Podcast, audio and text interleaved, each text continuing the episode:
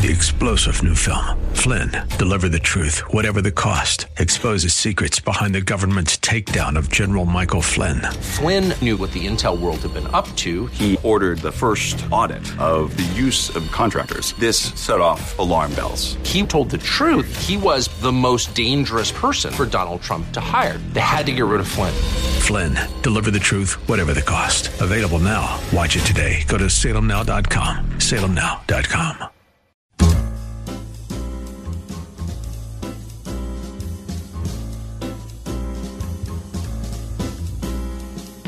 Welcome to another edition of The Ride Home with John and Kathy, live from the Salem Pittsburgh studios.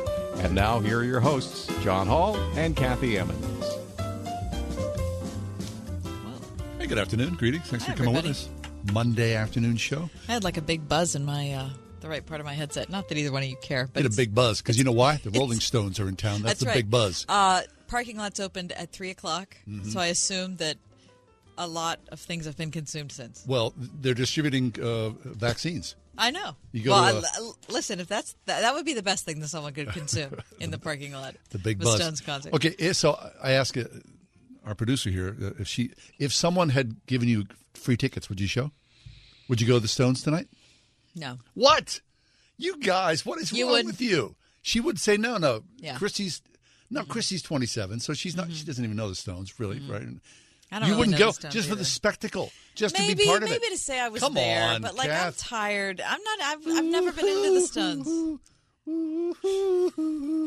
Yeah, that's good. I like that. That's all I got. Okay, I liked What's it. the matter with me?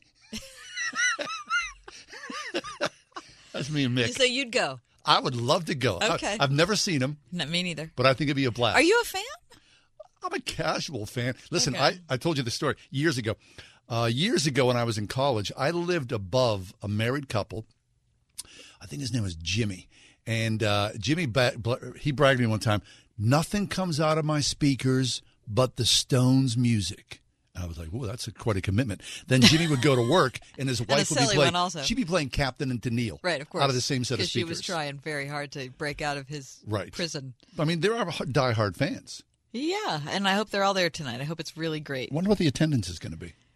Uh, I don't think it's a sellout. It's a lot of people. and tickets are pretty cheap for a concert. They're They less are. than fifty bucks. Fifty bucks. Less than fifty. Really? Yeah. I mean, I- I don't know how much less than fifty because I didn't look into it, but I heard that they were less than fifty. It would be fun to go. Just to be part of the Okay. spectacle. That's all I'm saying. I saying. mean, if I didn't have to like get up early tomorrow, maybe, but it's the Monday night. I know. I'm just not a huge fan. what the heck? I mean, if you two was coming, yeah. yeah, right, right. Uh, anyway, such is life. Well, we'll talk about that. Uh, Wait, maybe a segment for later in the show should be who would you go see tonight instead? Like, who would you like to see tonight if instead of the Stones? Right, right. Uh, That'd be okay. That'd be good. I'll tell you who's not going. Kodiak. Kodiak's not showing. I have some details about Cody in this here stack of stuff.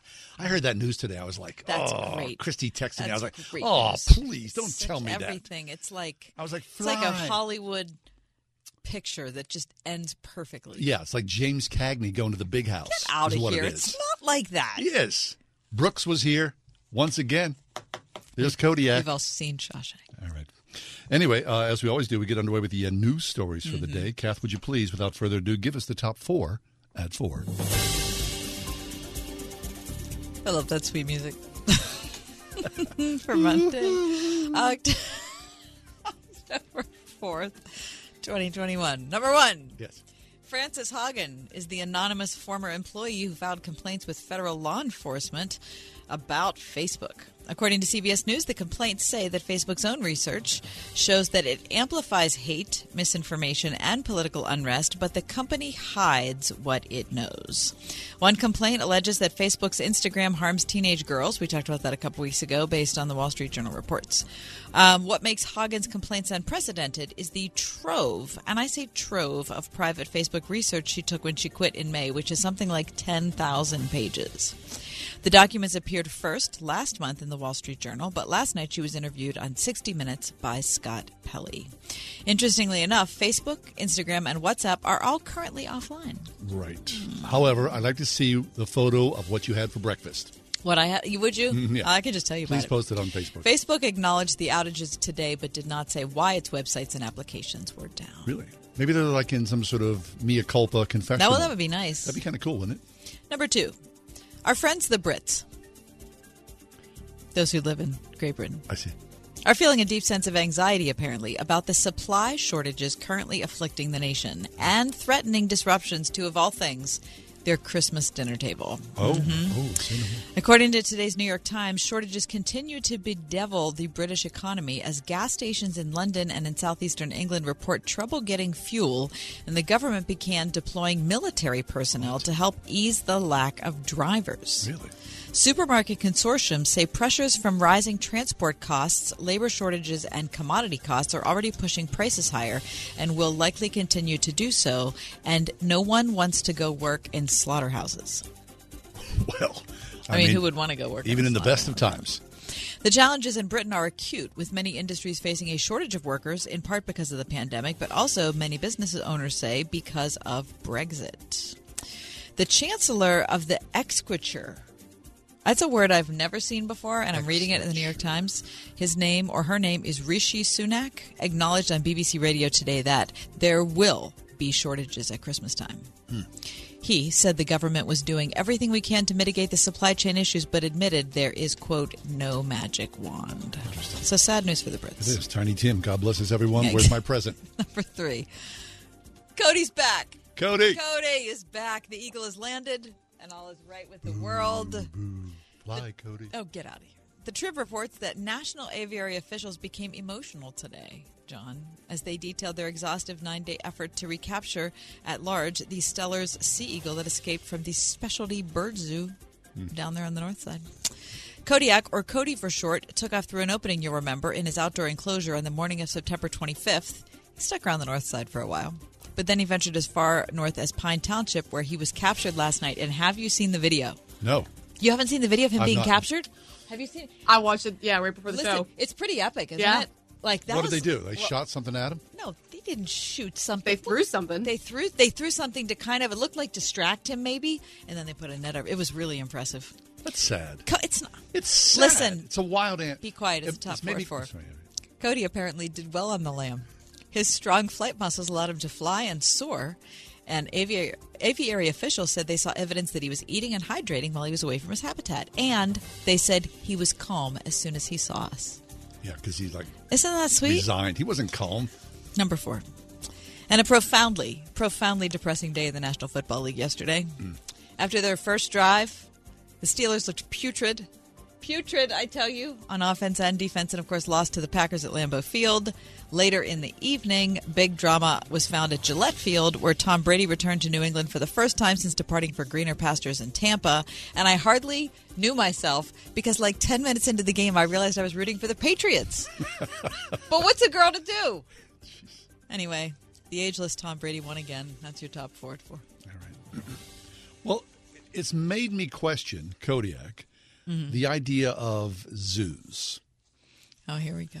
because uh, look i i mean i've been to the zoo for a long time and i do enjoy the zoo Mm-hmm. Yeah. seeing the animals Right. but at the same time i feel bad for the bird Right. who experienced freedom for the first time of his life now the bird will essentially How do you know the bird wasn't terrified and hated freedom? well I- i don't know that Mm-hmm. i would imagine though he probably was like this is pretty cool i'm experiencing freedom here i'm taking care of myself He's a bird. I don't think he knows what freedom is. I is think he also, knew he is was out of his cage. Is he also interested in liberty? i think he knew how to get out of his cage that he's like let's get out of here let's let's escape this little pit of despair I don't know if he wanted to escape. He's like, well, I could fly more if I got out there. What do you mean? He saw an opening and he took advantage of it. So that was uh, Listen, clearly. a lot of us have longed for things that ended up being bad for us. yeah, I don't know. I just feel bad. I, I, free things should be free, and I think Kodiak should be free. Well, I think you're wrong. Well, I think you're wrong. Mm-hmm. Okay, so listen. So apparently, one of the aviary employees who regularly feeds Cody Yep. went up to the tree where he was hanging out in Pine Township mm-hmm. and made eye contact with him. Mm-hmm. And she said that she that helped him to stay calm because he knew her, right? Mm-hmm. And then team members, including a trained falconer, used a soft net to catch the bird, and then he was placed in one of his normal travel carriers. Now, how the heck big a carrier is it for him to? I mean, he's like three and a half feet tall. Yeah.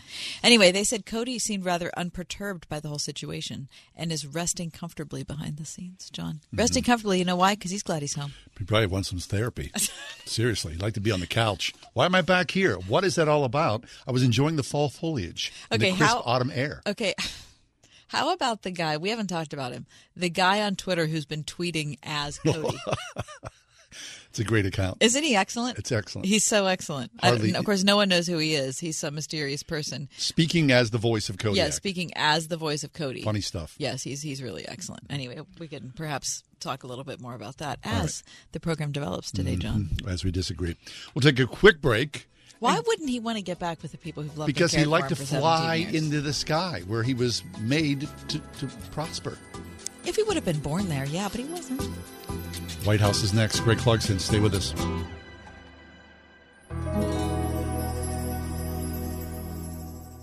One hundred one point five W O R D. Do you love to cook or have a favorite recipe that's a winner? Then you need to enter your favorite recipe sweepstakes to submit that delicious recipe. The winning submission will receive a year's worth of meats from Good Ranchers. A $1,400 value. And a $1,000 Williams Sonoma shopping spree. Increase your chances of winning by entering once per day and completing bonus entry options. So start cooking. Enter today at wordfm.com slash contests. Are you the type of person that values hand built quality? Do you shop with local businesses because you know your purchase supports your neighbors? Or maybe research before making a purchase because you know better than to trust the marketing hype. If any of this sounds familiar, you just might be an Original Mattress Factory customer. At OMF, we value our amazing customers and work hard to exceed their expectations every day. Visit an OMF store near you or originalmattress.com to learn more. When it comes to our business, I've got a couple pet peeves. One is how difficult it is to keep the paper towel dispensers full in our bathrooms. Impossible. My second pet peeve is the number of solicitors we get asking us to advertise. TV, billboards, social media, newspaper, little papers, big mailers, mini mailers. A forever nightmare. It's Ryan. And a bunch of years back, our Faith and Family Mortgage team made a decision to only advertise on Christian radio. Our faith is a big deal to us, and so we figured it was a good place to start. And we haven't changed since. And here's the point we're all in here on Word FM. We chose this station for a reason. We love this station. And if you choose to call, I think you'll find a team on the other end that wants to serve you specifically. Now, if I can just figure out the paper towel thing. We are United Faith Mortgage. United Mortgage Corp, Melville, New York. MLS number 1330. Department of Banking. Mortgage lender license number 22672. To be or not to be? If that's your pest question, get the help you need at boozebugstoppers.com. Booze respects bees until they become a stinging problem for homeowners. Boo and his Bug Stoppers team can safely remove wasps, hornets, carpenter, and ground bees with no long term contracts and a 100% satisfaction guarantee. Get a free quote today. When it comes to getting the buzz on bees, who are you going to call? Booze Bug Stoppers at boozebugstoppers.com. Trip to Europe. Visit all 30 Major League Baseball stadiums. Go skydiving. Okay, so you know what you want to do in retirement, but do you know how to get there? Tune into Your Retirement Blueprint with Kurt Kenotic and Ethan Lane of Accurate Solutions Group Saturdays at 10 a.m. to get answers to your retirement planning questions.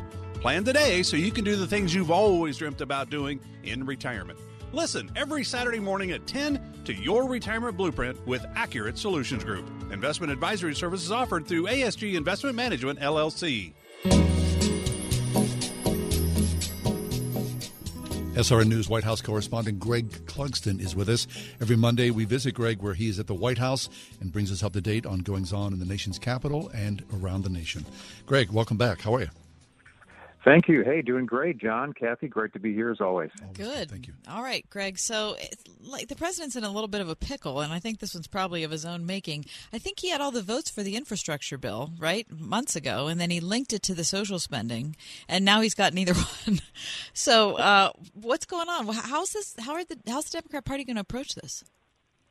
Yeah, well, you you summed it up right because these two bills are linked together. And of course, uh, moderates and centrists, they were promised by House Leader Nancy Pelosi that there would be a vote in September. and that was a vote promised uh, a week ago today, and then it got delayed till Thursday, then Friday, and it, it hasn't happened. Now they're looking at October 31st. So the the moderates uh, in the party who aren't as far left as as as some in the Democratic Party, they're they're not happy. They're they're upset about this because they feel like there was a, a broken promise there.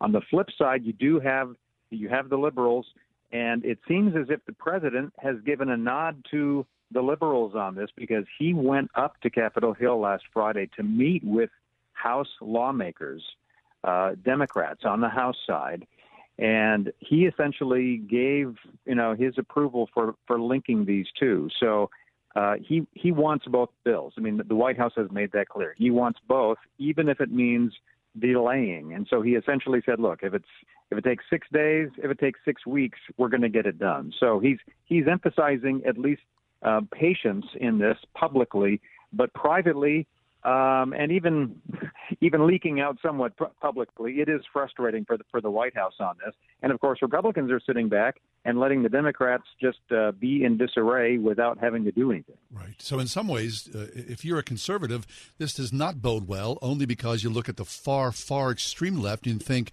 oh, they've got a, a nice, cozy home there. The president is uh, sort of acquiescing and nodding to their wants and needs. Well, it, yes, that's true because um, they they seem to be lined up eye to eye on, on a lot of uh, a lot of the provisions in that huge 3.5 trillion dollar package. But John, here's the rub when it comes to liberals. They're they're not going to get anywhere near the three and a half trillion dollars now uh, that uh, that they and the president wanted because you've got other members of the party, and you've got a couple of key senators, Joe Manchin and Kyrsten Sinema, who are both um, objecting to the size and the scope of the package. And so now, uh, even though the White House isn't talking numbers publicly, it's being reported that they're they're evaluating how to reduce the size from three and a half trillion down to about two trillion, which is still a massive, massive legislative package. But think about it. They, they have to be cutting out almost as much as they would keep in. And so that is the real struggle now for the Democrats here during the month of October. I see. So, Greg, I'm glad you brought up uh, Joe Manchin because apparently he's interested in a pro life Hyde Amendment included in this package. Tell us that story, please. Yeah, he told the National Review um, last week that if the Hyde Amendment is not included in the president's and the House Democrats' legislative package on the social spending, then the bill, in his words, is dead on arrival. Meaning he's he's not going to vote for it, and obviously, even if it passed the House, it has to go over to the Senate. Democrats only have 50 Democrats, and so there's there's not much wiggle room there. and so he's basically saying he, he would tank it if uh, mm-hmm. if it doesn't have the Hyde Amendment, which bars you know, uh, government money uh, funding of abortions. Now, it's interesting because for most of his career as a member of Congress, Joe Biden supported the Hyde Amendment, right. as did a lot of Democrats. But that has changed over the years. And during the presidential campaign last year, Joe Biden announced that he was changing his mind on the Hyde Amendment and he no longer supported it. And so the White House was asked about this today and uh, they said we are not going to negotiate publicly about the Hyde Amendment. However, the president's uh, position on that has not changed since he announced that he's against it. So they seem to be on a little bit of a collision course when it comes to that abortion issue. I cannot imagine how much Joe Manchin is disliked by the Democrat Party at this point. Well, it's interesting because you know Biden keeps getting asked about this um, when he's he's with reporters, and he'll say, "Hey, this is just the legislative process. This is the way it goes." But you've got to you you've got to think that if you know if you are the president, if you're working in in the Biden White House, you're thinking, okay, we got Democrats controlling the House and Senate. Yes, it's a 50-50 tie in the Senate. We got the tiebreaker vote with the vice president, and yes, it's a very slim margin in the House by just three or four votes is is really the margin of error there. But Democrats do have the control of the House, the White House, and the Senate, and they still are. Uh, you know, it's all getting mucked mucked up here in terms of, you know, trying to find. Uh, you know, trying to find that common ground. Now, Biden was asked about this earlier today, saying, "How come you can't get the Democrats in your party, you know, lined up?" And his answer was, and it, you know, he's got a fair point. He says, I've got about 98% of, of the Democrats on board. And uh, he didn't name Manchin and Sinema, but he was clearly pointing out that they are standing in the way of his plans going forward. Hmm. All right. Greg Clugston with us, SRN News White House correspondent. All right. So, not only are we talking about an infrastructure bill, the social spending bill, but then we've got the default debt thing that is kind of looming over the country. Um, I think for most Americans, they don't even understand what that means. Um, but it's it's a thing of, of abject importance to each one of us. So, talk about where we are with that and what's going to happen, because that's within a month, right? That that's going to expire?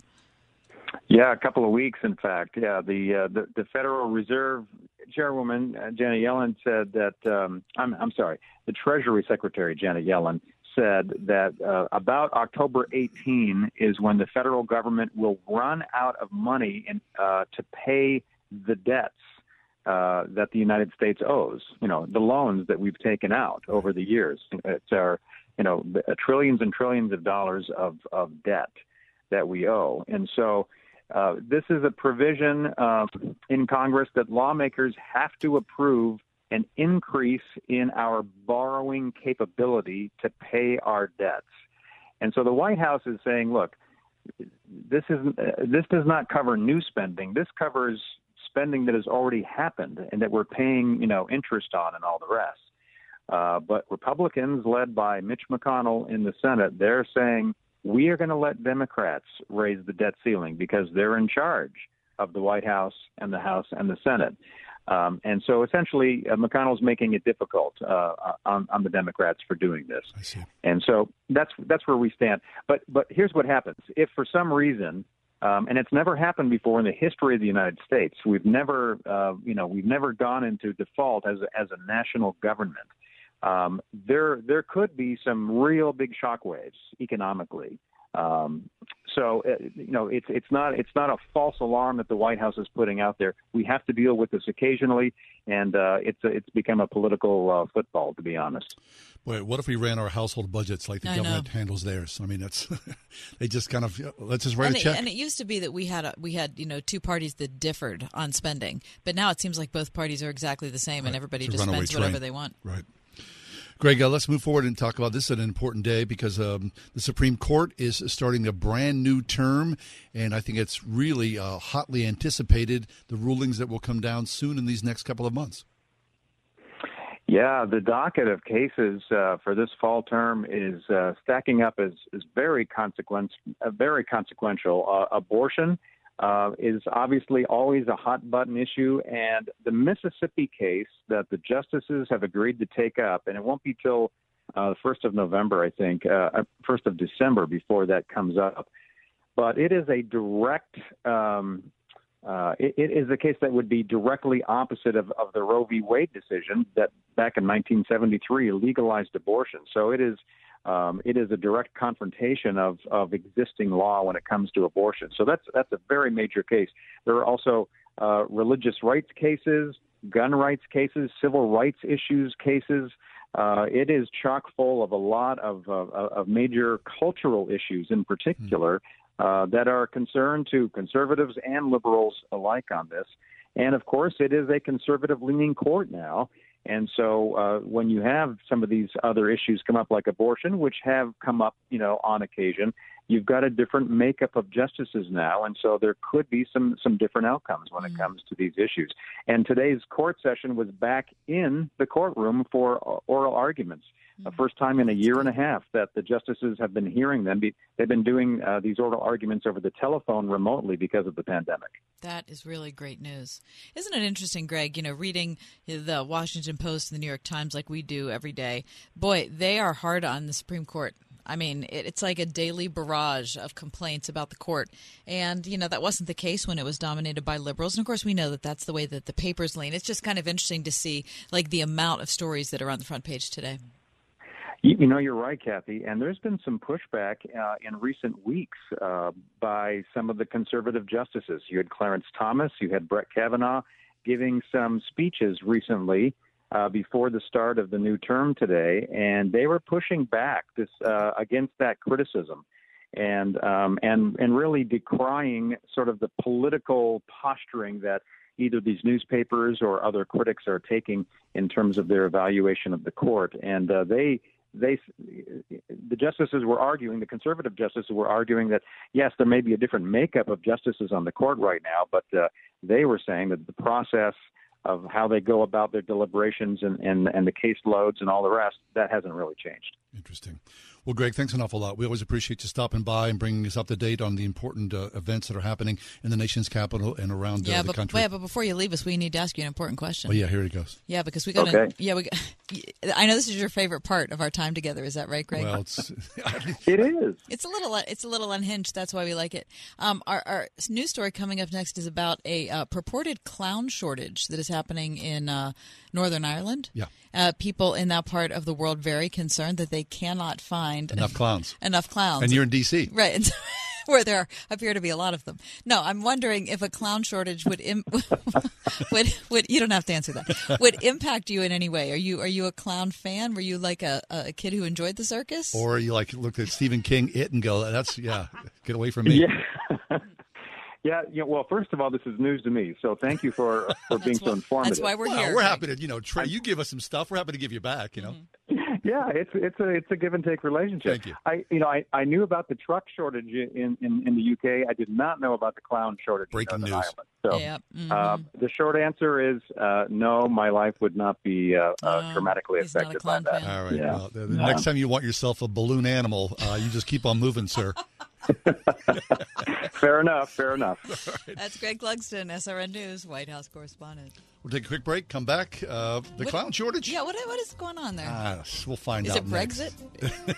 That's what they're saying about the truck shortage. I do you think people are so freaked out by clowns? you- We would never want- miss them.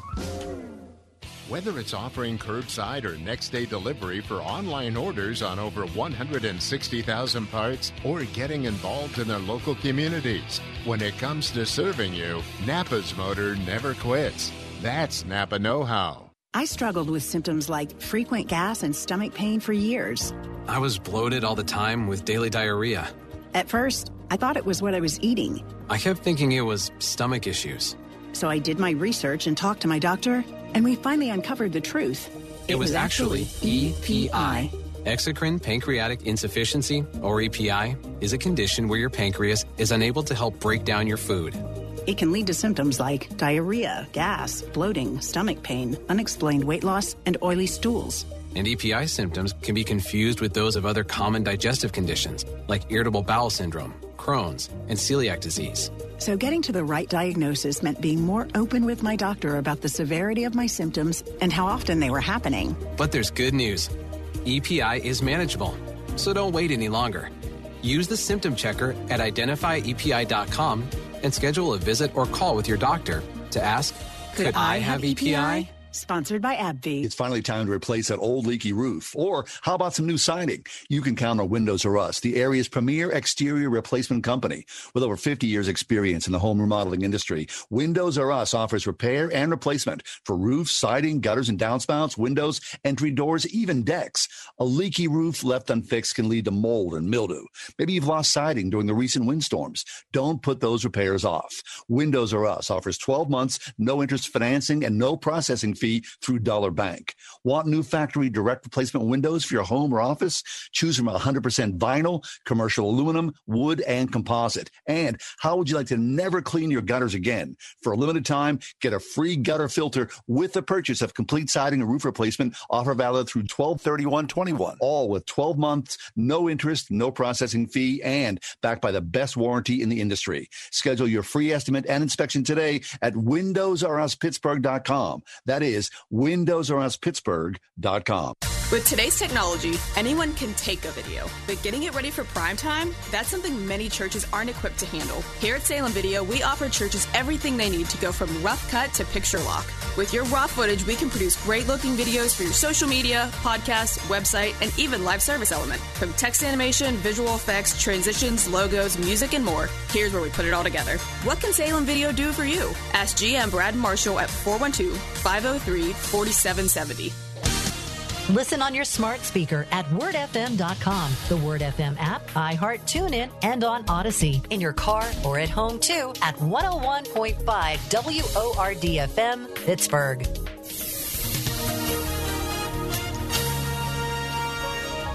We'll see mostly cloudy skies for tonight. It will be mild. Expect a low tonight of 60. Mostly cloudy for tomorrow. It will be warm with a passing shower. Tomorrow will reach a high of 76. Variable clouds for Wednesday with a shower. It'll be warm with fog in the morning. Wednesday will reach a high of 79.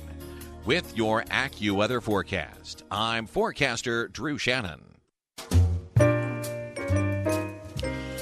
Well, it may seem like the uh, COVID has revealed many clowns in our lives. However, Northern Ireland circuses are actually experiencing a shortage of clowns. And apparently it's no laughing matter.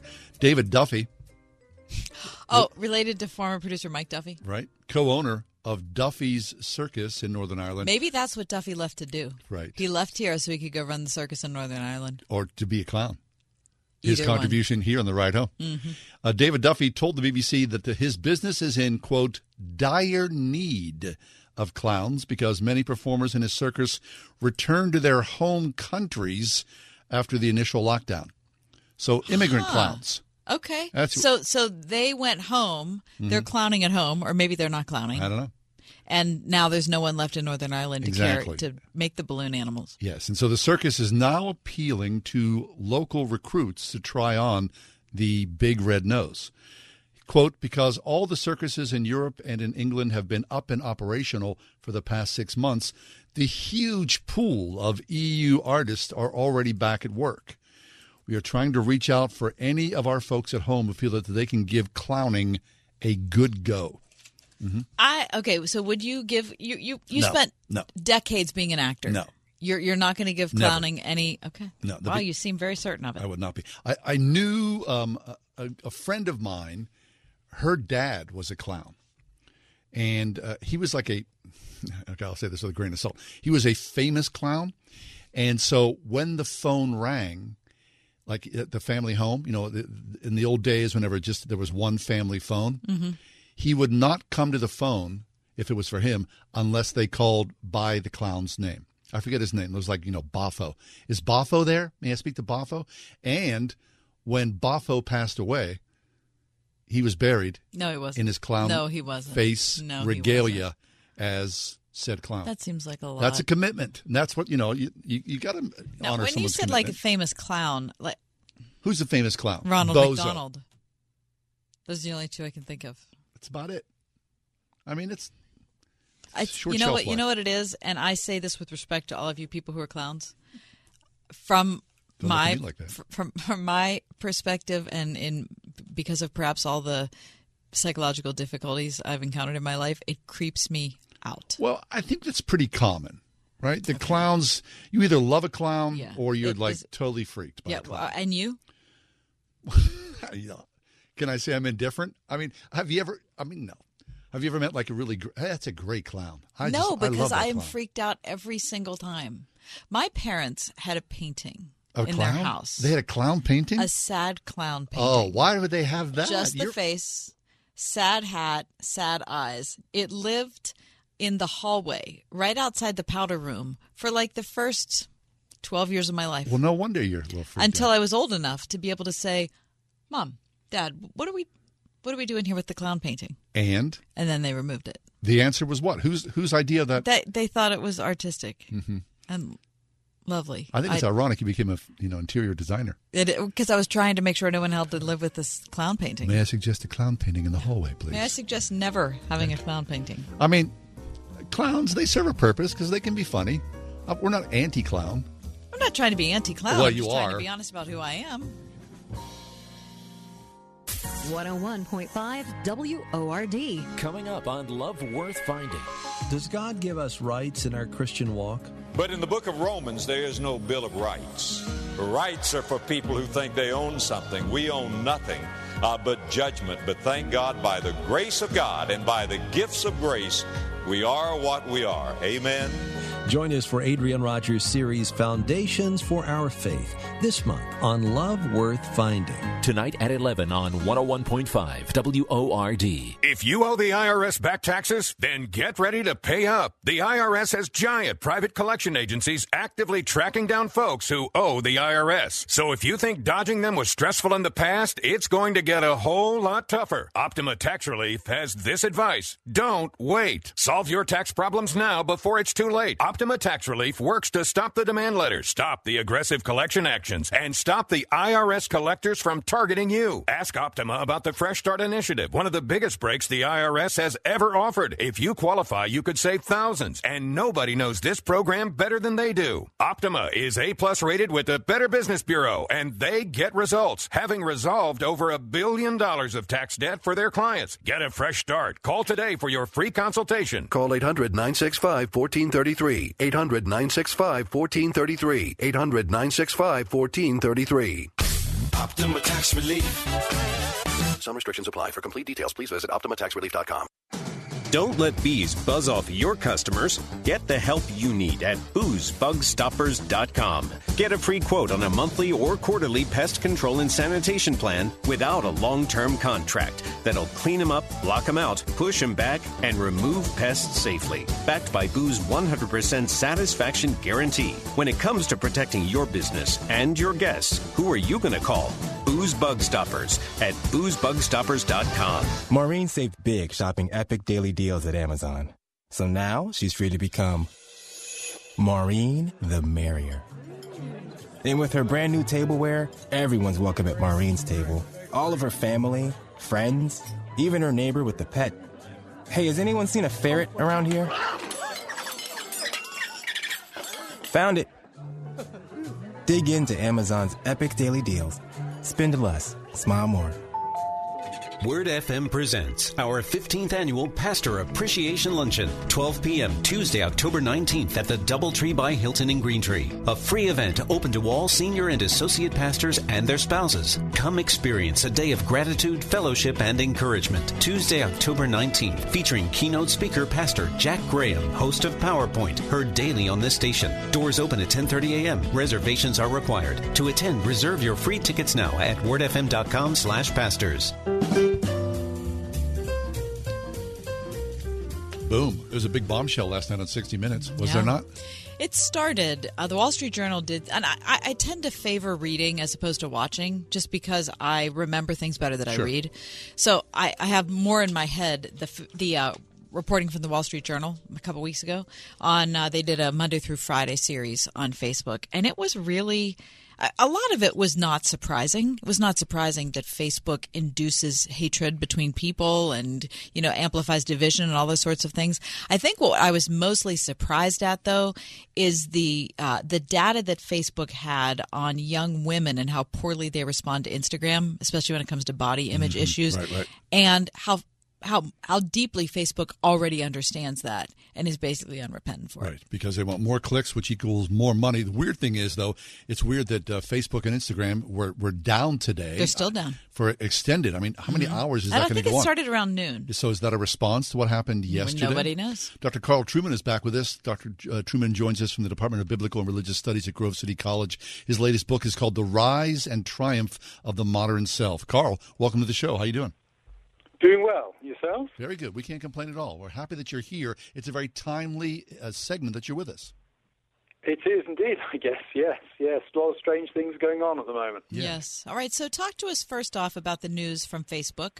I don't know if you saw the 60 Minutes piece last night or read the uh, series in the Wall Street Journal, but w- what are your thoughts about social media in this regard?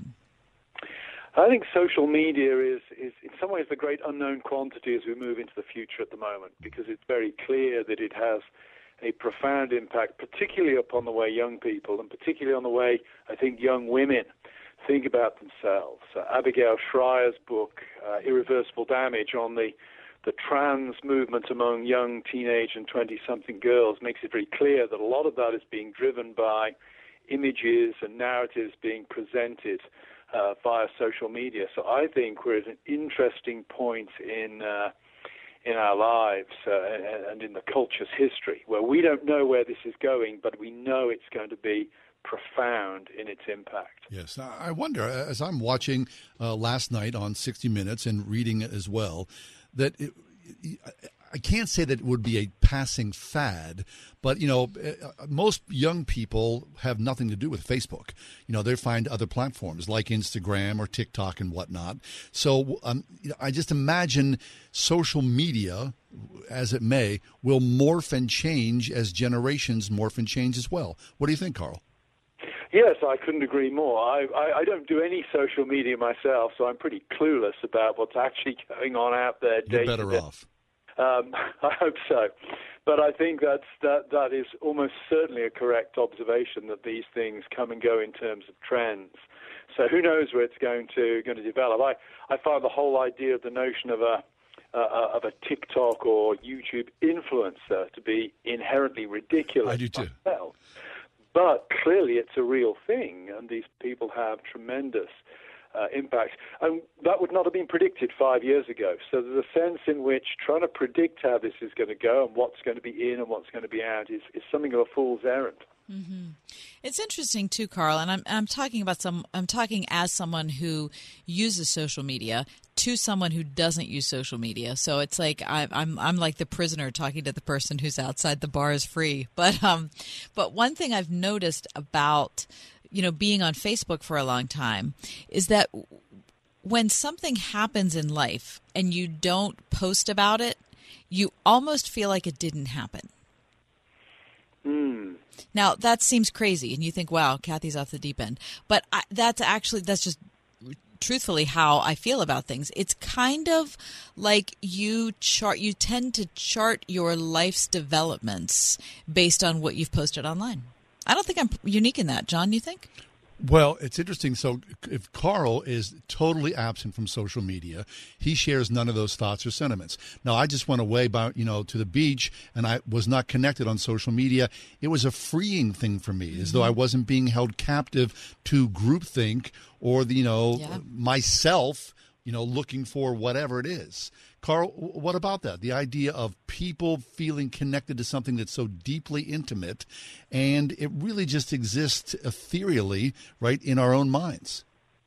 Yeah, I, again, I think that's that's a very true observation. I suspect what's going on is all human beings operate on a level where we like to be recognized by others. We like other people to acknowledge that we have value.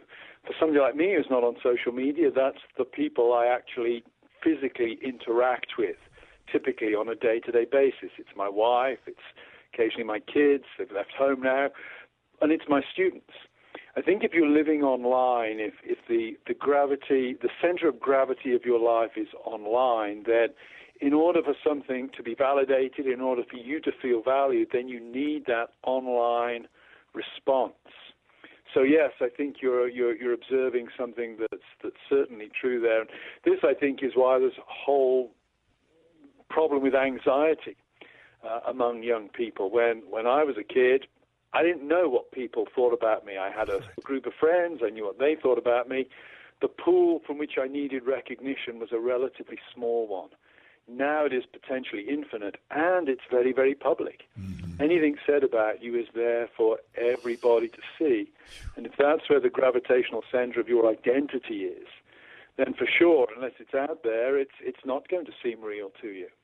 Boy, that that's so dangerous. I'm sure that has scarred a lot of people in their early development. Which I is mean, why the whole Facebook thing on 60 Minutes was such a big deal. Right. Wh- what about Carl? So there you are, Grove City College.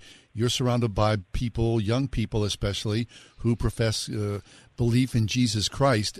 How do you think that affects believers? I mean, is there any delineation, or is it just all the same ball of wax? Yeah, I think for Christians it poses particular challenges. And one of the things I try to emphasize to, to students in class is, you know, we are bodies.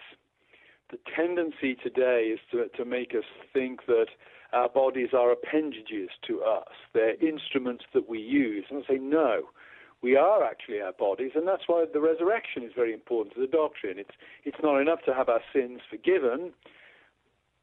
It's not over until we're resurrected because that's you. You're a body, and you're going to be resurrected. I think the tendency on social media is, of course, away from embodiment and towards this sort of disembodied performance. Hmm. And I think that that is not a neutral thing for Christians. Anything that downplays the importance of the physical body and a physical presence, that's not a neutral thing for Christians. And we need to be very careful about how the way we imagine the world is being tilted in a disembodied kind of direction. That's interesting. So, in some ways, I mean, I, I, get exactly what you're saying about the disembodiment of it all. But at the same time, when you look at social media or just, you know, the internet itself, it's awash in bodies, right? The pornification of America and those who engage in it. I mean, that essentially has changed the culture as well. It has, but it, it, it's bodies of a certain kind. It's unreal sort of bodies, if I could put it that way.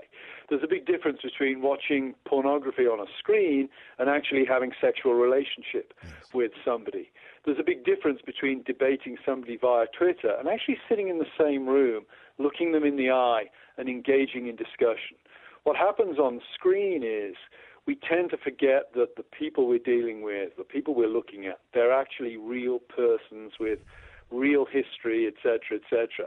We tend to treat them simply as objects or ideas. And one of the ways this manifests itself, I think, is you know, typically if you're in a room discussing uh, a controversial subject with friends, the temperature will lower because you're bodily there with them. And there are all these kind of subliminal bodily tells that, that help to lower the temperature.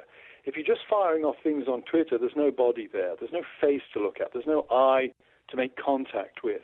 And that, I think, takes away some of the, what I would you know, call temperature controls in the discussions we have and, and feeds into the, the increasing polarization and anger that characterize uh, discourse in the modern West.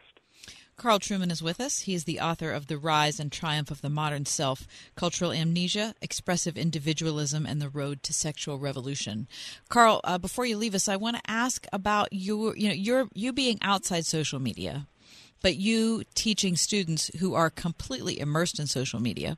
Um, wh- what are your conversations about social media like with them? Uh, is there because they're a, a, whole gen you know generation removed from where John and I are, where they haven't really known much of life without it.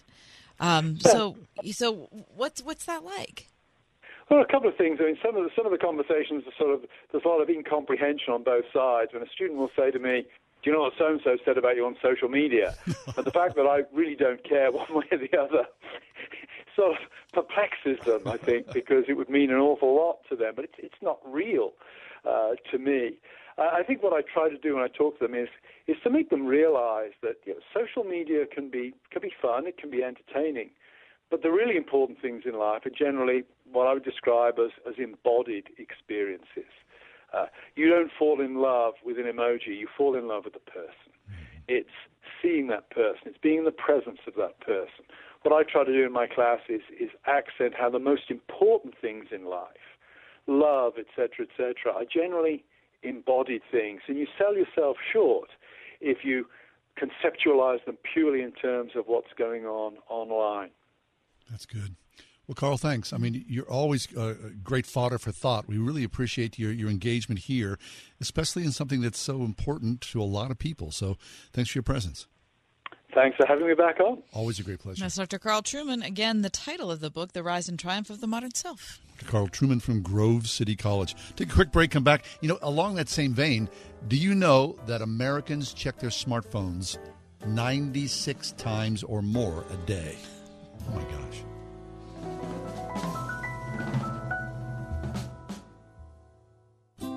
The following is not an actor, but a real life story from Trinity Debt Management. I was finishing undergrad and got credit cards because I couldn't work full time. So that started the credit card journey for me. If you're in debt and you need help, call Trinity at 1 800 936 5496. And then when I got married, we combined our credit card debt and it became impossible to pay off on our own. At that point, I was like, I don't know where to turn. And And then I found Trinity. Trinity will consolidate your accounts into one easy to manage monthly payment, reduce your interest, and possibly improve your credit score. You'll save thousands. I initially was scared to call, and immediately I felt relief. I mean, in a matter of three years, we've already paid down $20,000 in credit card debt, which is huge. Call Trinity at 1 800 936 5496. That's 1 800 936 5496.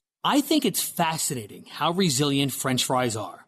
I hadn't cleaned out my poor car in years, and so I decided to do it from the trunk to under the seats. I found five different types of balls, enough junk to challenge Mary Poppins' magical bag, and a good start at a French fry museum. It's Ryan, and if you tried to turn all the stuff hidden in my car into cash, you'd undoubtedly owe money. But luckily for most of us, it's quite the opposite when it comes to looking inside our homes. Home values have gone fly a kite high for many, meaning if you look under those seats, there's a good chance you could pull out a significant chunk of money from the new value in your home to use for whatever you wanted. And with current mortgage rates being where they are, oftentimes you can lower the years on the overall loan or lower your monthly payment at the same time you're doing a cash out refinance.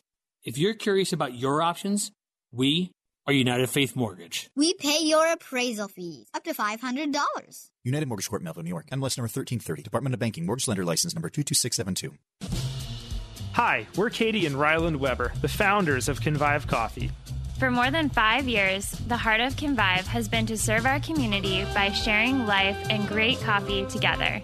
Sourcing beans from around the world, Convive Coffee samples and roasts right here in Pittsburgh. Come visit your local Convive Cafe at Adams Shops in Mars, McCandless Crossing, and Butler Street in Lawrenceville. We hope to see you soon at Convive Coffee. Danny Gokey is bringing the Stand in Faith tour to your city with special guest Colton Dixon. Don't miss out on this fun night.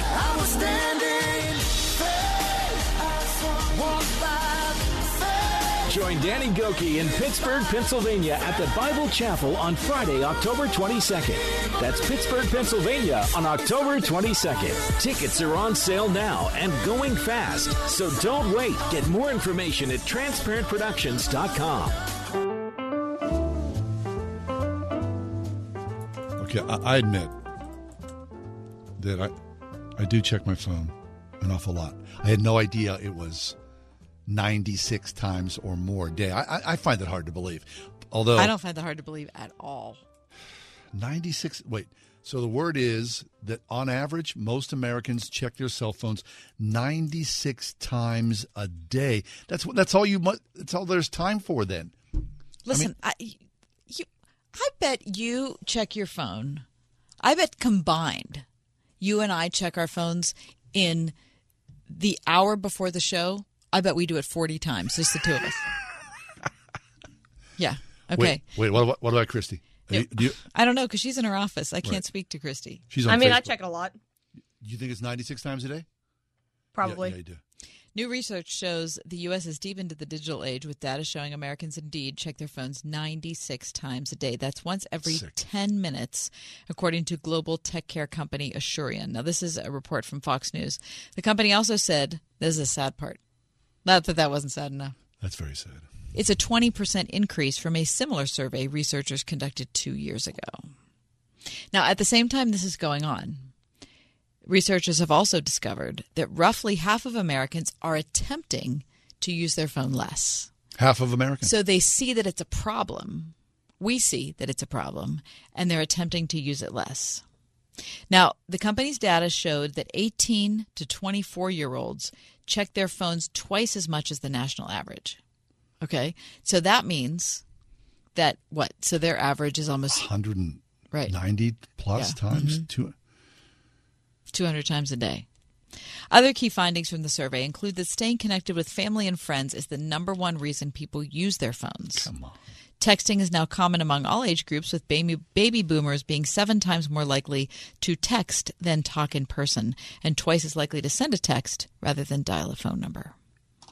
Now, taking all that into account and hearing all of that, also hear that nearly half of Americans say their smartphones actually help them achieve more work life balance, not less. how, did, how does it help you achieve work-life balance Well, it doesn't say. I, I don't buy that. I, I think it it puts you in a prison, right? I mean, the phone is always there. Yes. My daily average of picking up my phone is 116 times. Oh, It tells you it tells you where. in settings. Oh, jeez. Oh, I didn't want to know that. No, we're gonna know. We're in settings, Christy. Screen time. Uh oh, here we go. Turn on. Oh, mine's not on. Screen time's not on. Yeah, I haven't turned it on. Oh, maybe yours won't track. Screen time and then see all activity. Yeah, yeah, yeah, yeah. That's so. I don't have my. Okay, I'm turning it on. I've turned it on. Okay, my daily average right now is zero minutes because I didn't have it turned on until right now. So this is what is this is going to hmm. this is going to doom me because I'm I'm going to look at this number in seven days and I'm going to be filled with self-loathing. 116. That's where you are, Christy. Says 116 daily average. Uh huh. Now I did get you know the um, it's a Microsoft app which I'm not even sure how I signed up for this, but it it logs that's a. It, it logs who you communicate with most and how what. Anyway, I got a warning this morning on it saying that I had been working two times in the last seven days past two in the morning, See, that's bad. and that I was infringing on my recharge time. My daily average is up 25% from last week. Is it really? That's what it tells me. Heaven help us. I, I don't know. I don't know. I don't know. Uh, I don't know either, but truth hurts. Yeah. Coming up in the five o'clock hour. Does this make sense? Does it make sense? This the screen time doesn't make any sense. We've lost our minds, and I'm leading the parade apparently, and we're shortage of clowns. All that and more. It's the ride home.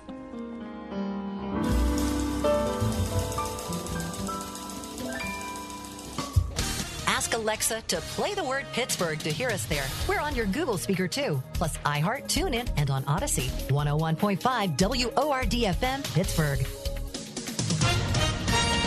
With SRN News, I'm John Scott. President Biden downplaying the public harassment of two Senate Democrats who are blocking his agenda. Over the weekend, activists disrupted a lecture Senator Kyrsten Sinema was giving at Arizona State University and followed her into a bathroom. Protesters also showed up at Senator Joe Manchin's home in Washington, D.C. President Biden was asked about those confrontations. I don't think they're appropriate tactics, but it happens to everybody. Both senators have said they won't back a $3.5 trillion spending bill. White House correspondent Greg Clugston. Crews on the water and on shore working feverishly to limit environmental damage from one of the largest oil spills in recent California history. An underwater Southern California pipeline started leaking oil late Saturday or early Saturday. Uh, Huntington Beach Mayor Kim Carr says the city's beaches here could remain closed for weeks or even months. This is SRN News. As the challenges of the pandemic continue, families living in poverty are facing fears. They're afraid of hunger, they're afraid of eviction, but they're not afraid of hard work. When even two jobs aren't enough, they find a way to keep going for their families. But when you give to the Salvation Army Western PA Division, you help their hopes outpace their fears. Your donation to the Salvation Army Western PA Division's Red Kettle campaign helps local hardworking families fend off homelessness. And remember, there are so many ways to give this year. Visit salvationarmywpa.org slash hope marches on and donate online. Donate digitally with Apple Pay or Google Pay at a physical red kettle. Ask Amazon Alexa to donate by saying, Alexa, donate to the Salvation Army. Give any amount by texting kettles to 51555. Or give spare change in cash at a physical red kettle at your local retailer. Keep hope marching on for families in your neighborhood. Give today at salvationarmywpa.org slash hope marches on. All donations remain in the local community.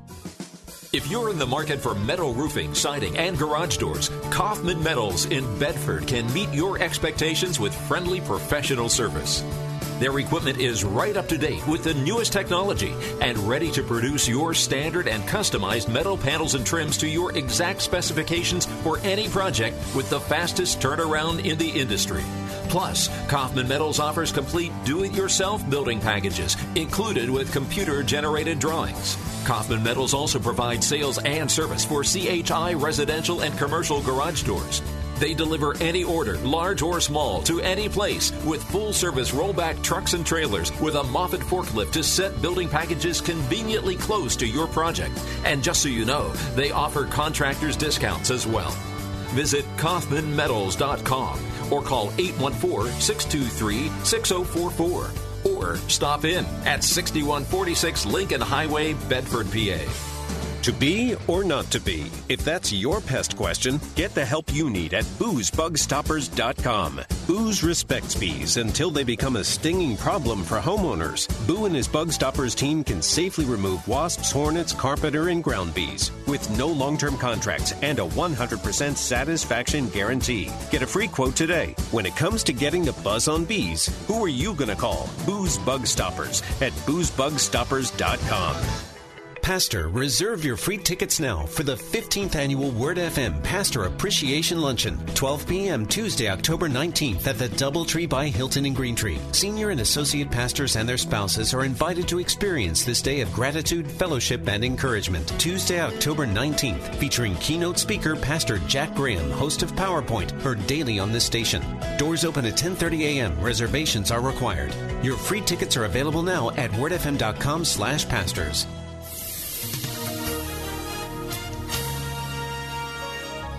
We'll see mostly cloudy skies for tonight. It will be mild. Expect a low tonight of 60. Mostly cloudy for tomorrow. It will be warm with a passing shower. Tomorrow will reach a high of 76. Variable clouds for Wednesday with a shower.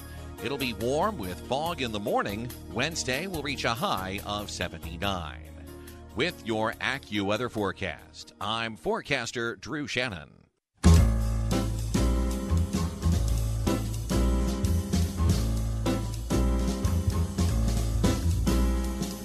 Welcome to another edition of The Ride Home with John and Kathy, live from the Salem Pittsburgh studios. And now, here are your hosts, John Hall and Kathy Emmons. Early on in my uh, dating experience with my wife, well, that that is an exciting beginner to the five o'clock hour. I discovered that she, Rhonda June, is a Trekkie. And I was like, What? You're a Trekkie? You didn't know any Trekkies. I did not know any Trekkies. And I, I thought it a little. Tawdry. just, the, I mean, just the first word that came to my mind. Well, a little odd. I, I mean, someone deeply inv- so she can like go, oh, in this episode, yada yada, this was happened. Mm-hmm. I'm like, what the heck is going? Because I never had any real connection to Star Trek. Yeah. Did you? Well, the original TV show. So the original TV show was on before I was around. in the. 60s. Yeah, it was on before I was around. But I remember when the repeats were on, and my dad really was hoping I would get into them. He was a Trekkie. Yes. Oh. Well, I don't oh. know if he was a Trekkie. He wasn't. I mean, he he worked all the time, so he wasn't really a Trekkie, but he really appreciated science fiction stuff, Right. and I did too, as a kid.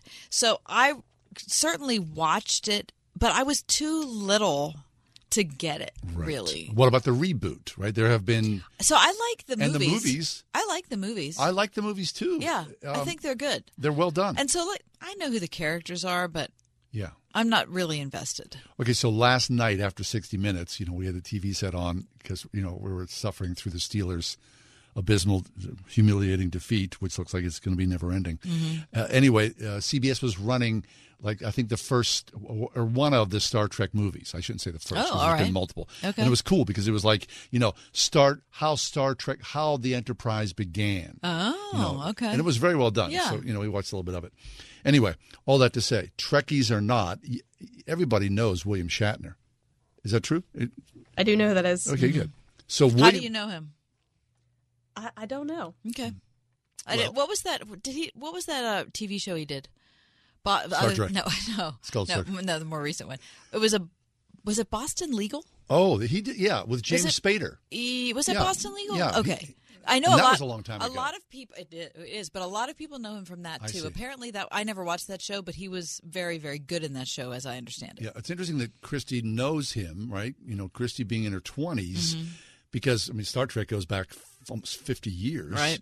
Right. So the cultural relevance of that actor, William Shatner, goes on for a long time. Eh, Probably billions of people know who William Shatner is around the globe. Mm-hmm. Anyway, good news today uh, William Shatner, 90 years old, next week will venture into outer space For real. for real with Jeff Bezos' Blue Horizon.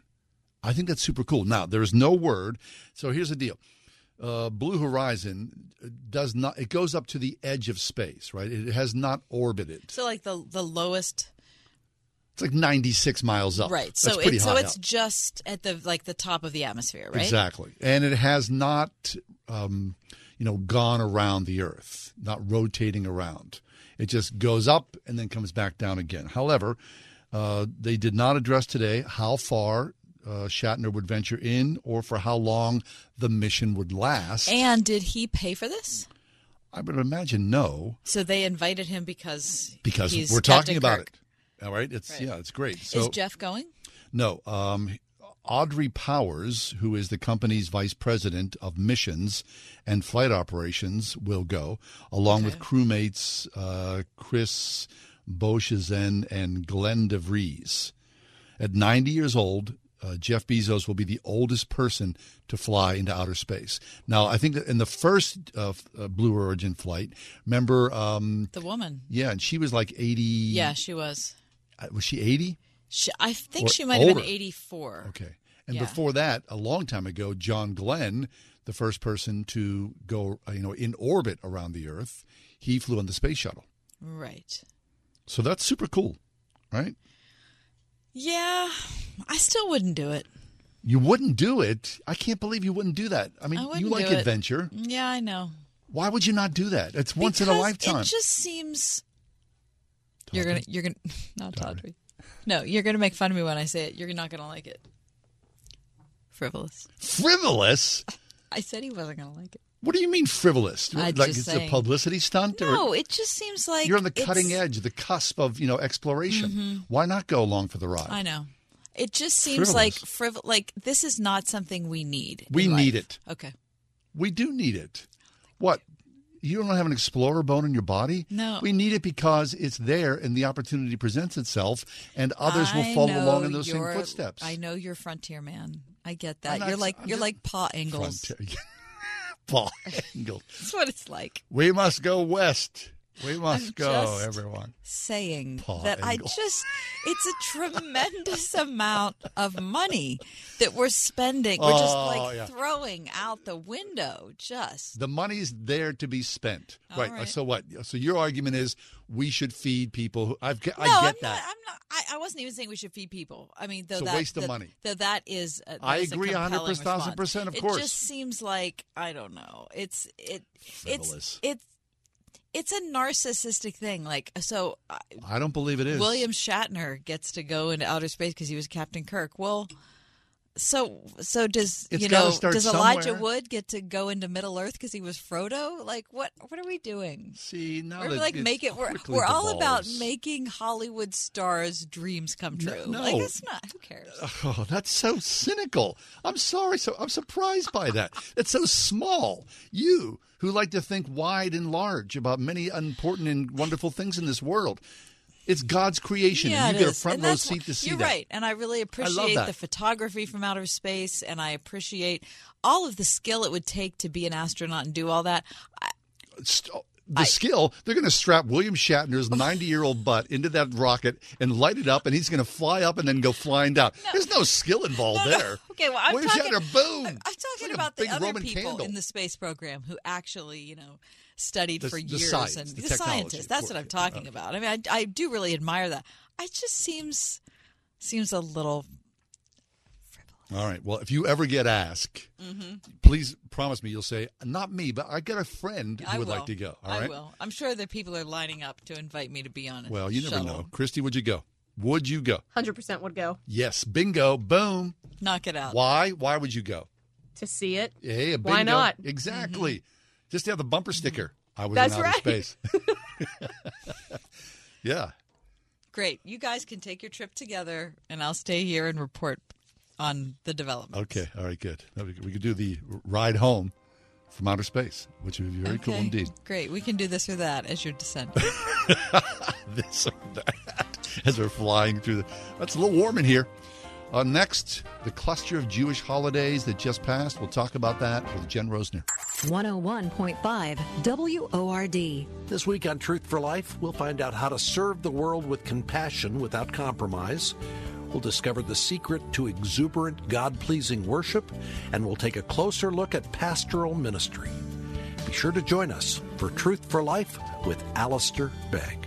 Truth for Life with Alistair Begg. Tomorrow morning at 6 on 101.5 WORD. One listener that stands out that I worked with was this older couple that was interested in refinancing. They reached out to a few different lenders. And, you know, their credit wasn't the best. I know some of these other bigger banks, you just won't hear back from them, which I cannot stand. Not everybody has the 780 credit scores, and just because you don't qualify at one time doesn't mean that you'll never qualify. I'll walk you through what you have to do, whether it's two, three, six months from now. Back to that older couple, we worked with them for months and months to improve their credit. And we were able to get the loan done. We were saving them hundreds each month, thousands of dollars a year. Finally got themselves into a situation financially that they can handle and they could start saving money each month for retirement. End of the day, they just could not be happier, which just put a huge smile on my face. We are United Faith Mortgage. United Faith Mortgage is a DBA of United Mortgage Corp. 25 Melville Park Road, Melville, New York. Licensed mortgage banker. For all licensing information, go to NMLSConsumerAccess.org. Corporate NMLS number 1330. Equal housing lender. Licensed in Alaska, Hawaii, Georgia, Massachusetts, North Dakota, South Dakota, or Utah.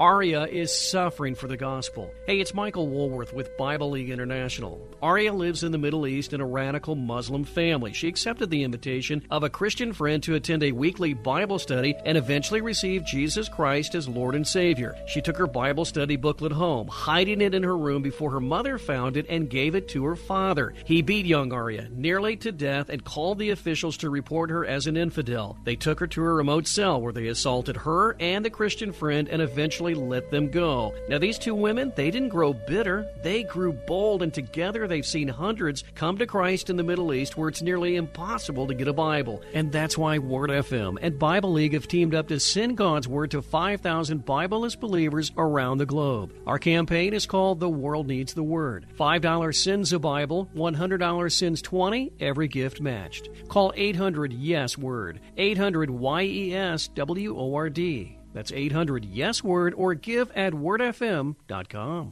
With today's technology, anyone can take a video, but getting it ready for prime time, that's something many churches aren't equipped to handle. Here at Salem Video, we offer churches everything they need to go from rough cut to picture lock. With your raw footage, we can produce great looking videos for your social media, podcast, website, and even live service element. From text animation, visual effects, transitions, logos, music, and more, here's where we put it all together. What can Salem Video do for you? Ask GM Brad Marshall at 412 503 4770.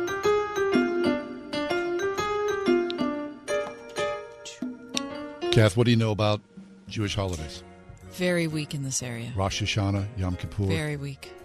Jen Rosner is with us, and we're happy that she is. Jen is the affiliate assistant professor of systematic theology at Fuller Theological Seminary in Pasadena, California, to speak to us specifically about that. Hey, Jen, how you doing?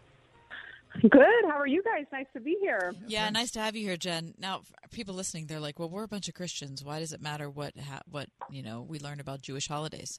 Um, so, talk to us. Why why is that an important thing for the average Christian to understand? Yeah, I mean, one of the interesting things about Jewish holidays is that they are all biblical.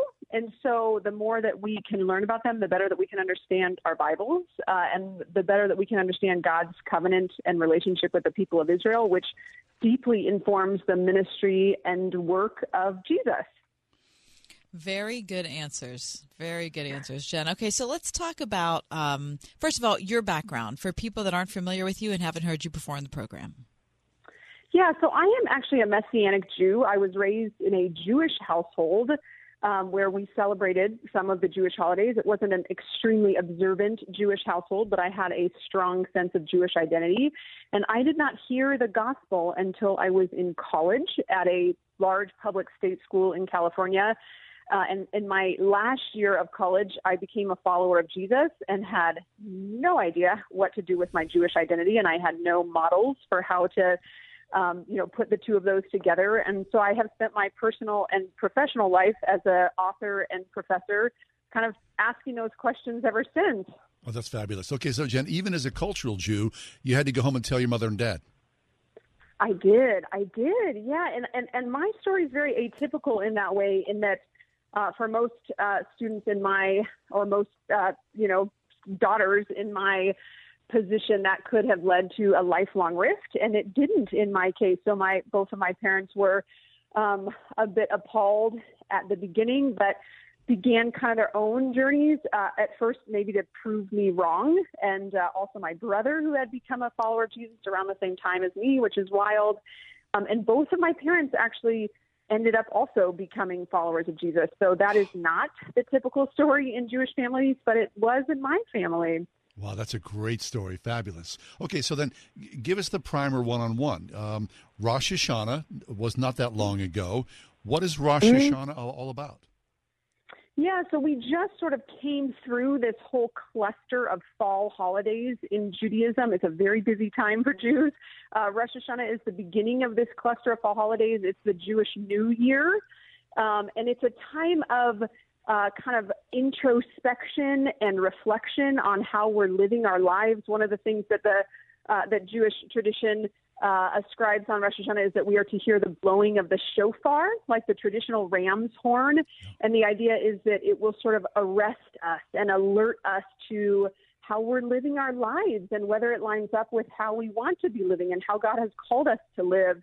And so Rosh Hashanah kicks off uh, a 10 day period called the Days of Awe, uh, which is sort of this time of elevated reflection in Judaism uh, that is between Rosh Hashanah and the next Jewish holiday, which is Yom Kippur, the Day of Atonement.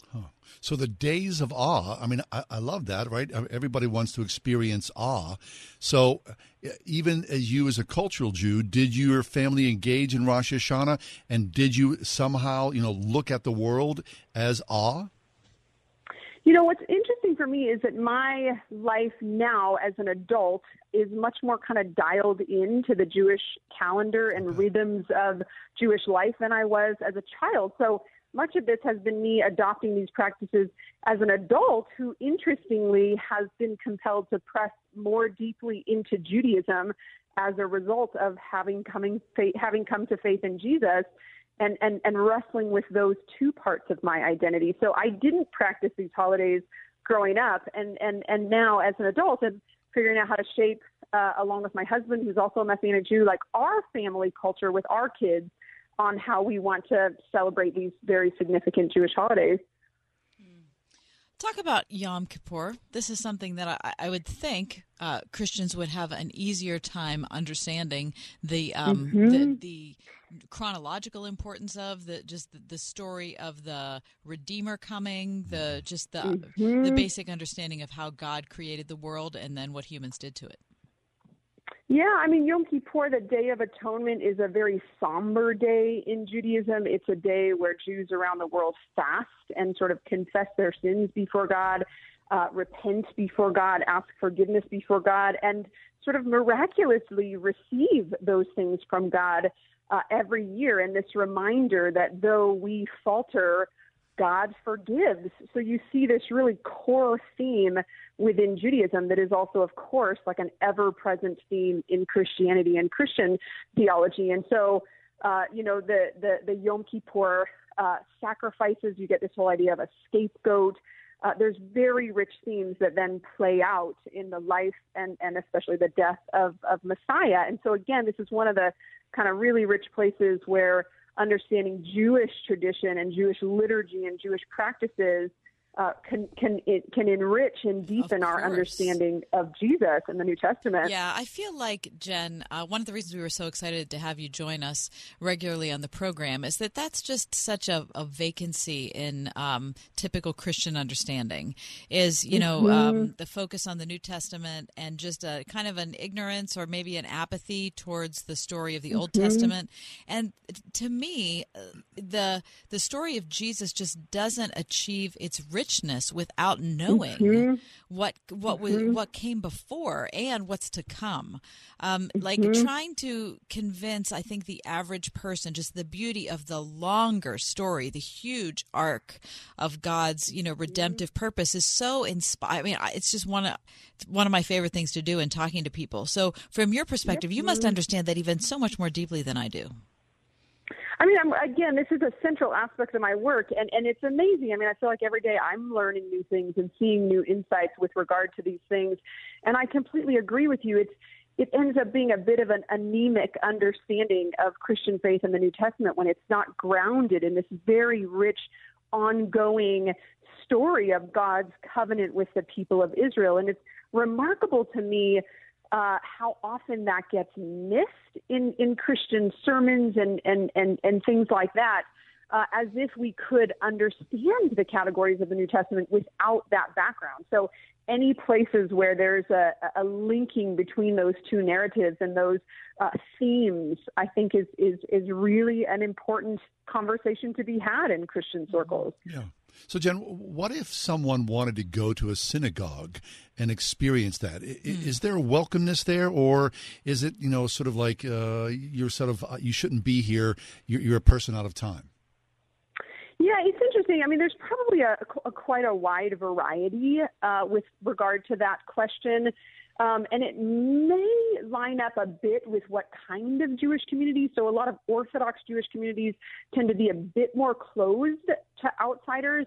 Uh, but there's more contemporary Jewish communities, reform communities, perhaps especially, or conservative Jewish communities. Uh, those are all branches of Judaism that are very welcoming towards uh, towards visitors and very invested in non-Jews, sort of understanding the Jewish people. I think it's also, you know, there's a different conversation, but it's also uh, a really significant antidote to anti-Semitism. The more that we can mm-hmm. sort of understand and yeah. connect and, and gather together. So yeah, I mean, there's certainly Jewish spaces, uh, and Messianic Jewish spaces would be also an ideal place for Christians to learn about. Uh, these kinds of rhythms in the Jewish year and, and, and, and themes in Jewish thought and theology. So yes, there are certainly places, but but I would say to Christians, don't be off put if your first attempt is met with maybe a not such a welcome response, keep keep looking because there are places that would love to host visitors and and teach Christians or anybody about about these aspects of Jewish life. That's interesting. Jen Rosner is with us, affiliate assistant professor of systematic theology at Fuller Theological Seminary in Pasadena, California. Jen, before you leave us, um, let's talk about fall harvest. Um, what does this mean on the Jewish calendar? What what do you celebrate or remember? Yeah, I mean there. Yeah, I mean there's there's a whenever you're talking about anything in Judaism, there's a lot of layers going on. And so the fall holidays do commemorate the fall harvest. In a, in a non agrarian society, those themes are a bit harder to connect to. Um, you know, the holiday that we haven't talked about so far is the, is the kind of final uh, holiday in the Jewish fall holiday lineup, which is the holiday of Sukkot. Um, and uh, there's a lot of layers of Sukkot, but the one that uh, struck me most powerfully this year uh, is this notion that we are to dwell in temporary structures uh, as a reminder that the Israelites lived in temporary shelters when God brought them out of Egypt. It's explicitly stated in Leviticus 23 42 through 43. Uh, and so, in, in the world in which we live, where there is so much uncertainty, uh, this idea of stepping away from kind of man-made structures and and flimsy guarantees or pseudo guarantees of certainty. Uh, this was just really rich for our family this year. Uh, especially we live in California and we actually had to evacuate because of the Caldor fire. Really? So we like the whole idea of like temporary dwellings, like we were Yeah. in someone else's house leading up to Sukkot. And it just, again, in our in a world where we're all sort of reminded of the uncertainty of, of, of what's going to happen tomorrow, Sukkot had such a rich meaning for our family this year. Um, and, and, and Sukkot is really focused on the theme of joy. And so this challenge of how do we press into joy apart from our, you know, homes and our material possessions. Uh, it, it's a, again, there's so many themes that could be talked about with these holidays, but, but that one really kind of struck close to home for us this year when we weren't sure if we were going to have a home because of this raging Caldor fire that, that went right through our town. And the entire town was on mandatory evacuation. It's like, what better way to hammer home Yeah. uncertainty, which is the theme of Sukkot, a theme of Sukkot. Oh, that's fascinating.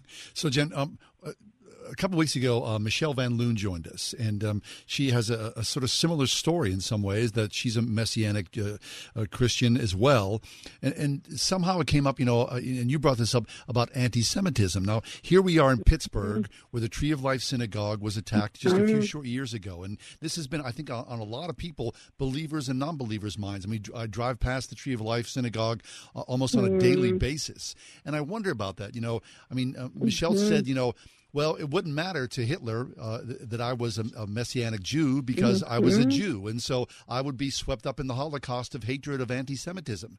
I mean, mm-hmm. you must mm-hmm. carry that as well. So the idea of mm-hmm. straddling all these different things of you know of being a Jew but also being a Christian, and, and you know being fodder for this in this really weird age we're living in, there is a rise of anti-Semitism around the world, isn't there?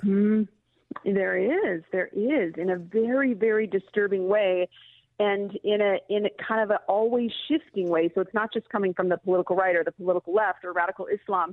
There's all these different fronts of anti-Semitism, and it's very subtle in ways. But I think the more that uh, Christians can be vigilant about noticing it and yes. calling it out, yes. uh, the more you know we're we're heading in the right direction. But absolutely, I mean, I teach I teach graduate level courses on anti-Semitism, and uh, and how to engage and fight against anti-Semitism because it's a very disturbing uh, part of our lives and and society and and and global the global reality in which we live, which which again is deeply troubling on a number of levels. Is it ever? But we'd like to go into that further with you. Jen, always a pleasure. Yeah, we look forward to getting to know you better, Jen. You do. You Thanks. peel back some really interesting uh, aspects of what it is to be a believer. So thank you so much for this. Yeah, thank you. That's Jen Rosner. She's from Fuller Theological Seminary in Pasadena, California. When we come back, does this make sense? Does this make sense? It's our daily feature. We delve into what, what is what is making sense in this world. Not much. Not. I'll tell you right now. Say, what would you do if you were a new Christian and you didn't have a Bible? It's Michael Woolworth, by the way, from Bible League International, and you'd probably say, well, I'd hop in my car, I'd go to a Christian bookstore, or I'd have one shipped to me. What if those weren't options? You'd say, well, I'm new to the faith. I mean, I, I need to know what it means to grow in the grace and knowledge of Jesus. You know, you would pray that someone, anyone, would bring you a Bible. And that's exactly the way it is for literally millions of Christians around the world. They're part of our spiritual family. They're new to the faith. They want to know what it means to grow in the grace and knowledge of Jesus. But God has them planted where it's very difficult to access a Bible. And that's why Word FM and Bible League have teamed up to send God's Word to 5,000 Bibleless believers around the world. Our campaign is called The World Needs the Word, and you can send a Bible for $5 each. $100 sends 20, every gift matched. Make your most generous gift by calling 800 Yes Word. Word. 800 YES W O R D. 800 Yes Word or give at wordfm.com. At Grove City College, dare I say things are back to normal? I mean, that's probably not accurate because nothing is back to normal. But just over the weekend, I was talking to some students who were on campus at Grove City, and they were saying, wow, like this fall has been fun for them because there were all of these activities that have been happening that they weren't able to do last year because of COVID, right? And like this weekend was the first football game. So the whole student body was there for a whiteout. There are all sorts of activity fairs and stuff going on with different arts groups and fraternity, sorority, whatever it is. People are living like the fun things about college. Now, the terrific thing about Grove City is last year when COVID was at its peak, there were still classes going on and there were still in person classes going on. So the relationships that students were able to have with professors, I mean, it was different because of masking and all of that, but it still happened. And that's really wonderful thing. Um, but a lot of the social things didn't happen. And that is kind of coming around again this year in spite of the continuing threat from COVID. And I really think that's because of the commitment of the leaders and the administration at the campus wanting to do the very best they can for the kids that are there. If you've got a kid, you're interested in a university setting that is of high integrity, look at Grove City College, gcc.edu. We are everywhere on your radio at 101.5 WORDFM Pittsburgh, at wordfm.com, the Word FM mobile app, iHeart, TuneIn, and Audacy. Are you struggling in your marriage, giving each other the silent treatment? Do you feel hurt? You can save your marriage Hope Restored, a marriage intensive experience by Focus on the Family, provides in depth quality counseling care that will make a difference in your life and your marriage. Call 1 866 875 2915 or go to hoperestored.com. That's hoperestored.com. We'll see mostly cloudy skies for tonight. It will be mild. Expect a low tonight of 60. Mostly cloudy for tomorrow. It will be warm with a passing shower. Tomorrow will reach a high of 76. Variable clouds for Wednesday with a shower. It'll be warm with fog in the morning. Wednesday will reach a high of 79. With your AccuWeather forecast, I'm forecaster Drew Shannon.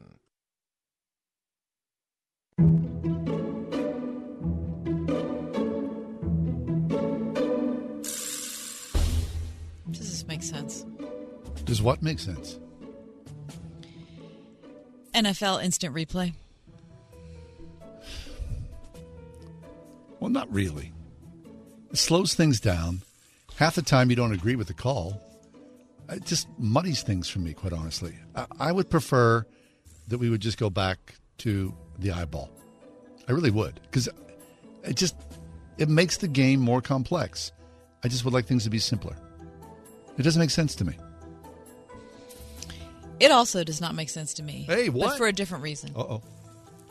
I would not like to go back to the eyeball. Okay. I would like for all plays to be reviewable. Do you know how irritating it is? And I hope you know because I hope you feel the same way. When you see something that is blatantly called incorrectly, like yesterday's game, I'm not saying that it's the reason the Steelers lost. The offsides block I'm not, I, I'm not saying. I'm just saying that that shot, wh- why it's right down the line. Why can't? Why is that non-reviewable? Mm, what? Either we're reviewing calls or we're not reviewing calls. I can't stand this. We have reviewable calls and non-reviewable. calls. I mean, good. What? What are we talking about? Um. You know what? Everybody should have a certain number of call. You know, each coach should have four flags they can pull in a half. Everything's reviewable. Everything. That's how I look at it. I'm sick of it the way it is. All right. Doesn't make sense, John. Just more screens. This is more screen. Ninety-six times not, a day. We're not doing away with our screens, so why don't we actually get the calls right? Did you see the guy throw the screen down yesterday on the sidelines? No. The little blue, you know, Microsoft screen. Might have been when I was He was upset. when my head was buried in my pillow in despair. All right. Does this make sense? Mm. The mustache. Does a mustache in this day and age make sense? Now, it's a it's a rare man in this frame that we live in. Mm-hmm. The confident man, I would say, who wears a mustache and wears it well. Now, everyone's wearing a beard. Holy smokes, I've got one. Mm-hmm. I mean, the mustache. I always appreciate a guy who wears a mustache. I say yes to the mustache. It makes it. Remember the last time I wore a mustache? Didn't go well. I have a photograph of it. Did not go well. I thought I'd surprise you. I, that was a surprise, all right. And for management, it was a surprise as well. Because I was wearing a pink Oh, shirt. It was a shame that we weren't streaming that day. Yeah, yeah. Uh huh. I want to wear a mustache because Uh-huh. it makes sense to me. But Okay, so you, so you're saying it does? You think the mustache makes sense? I say yes. Kudos to the mustache. Are you asking me what I think? Are you going to get it around to sense? Yeah. Does it make sense to you? Absolutely not. What, if your The husband, Eric, showed up? Is the absolute worst. The only person that can pull that off is Tom Selleck. He's the only one. Only. Do you hear me saying that? Only. It doesn't make sense, not even a little bit. Hmm, wrong. 101.5 WORD. The reason there are so many Christians who are hovering around the periphery of the Christian life is because they refuse to be filled by the Holy Spirit. Dr. Michael Youssef. You say, why would anybody would not want to be filled of the Holy Spirit? Ah, because you cannot be filled of the Holy Spirit without surrendering the control of your life to the Holy Spirit of God. And not many people want to do that. Learn more this week on Leading the Way. Tomorrow morning at 6:30 on 101.5 WORD. Pumpkins, pumpkins, pumpkins, and more pumpkins. Pumpkins are what the Springhouse is thinking about this time of year. Hi, it's me, Marcia from the Springhouse, and we love sharing our farm with you during this beautiful time of year. We've got all kinds of fun planned for you and your family to be able to spend the whole day on our farm. Pumpkin patch hay rides, a petting zoo, giant square bale stack and pipes for sliding, a hay maze and a corn maze, pumpkin picking right out of the field, old time games under a tent up on the hill, and lots more.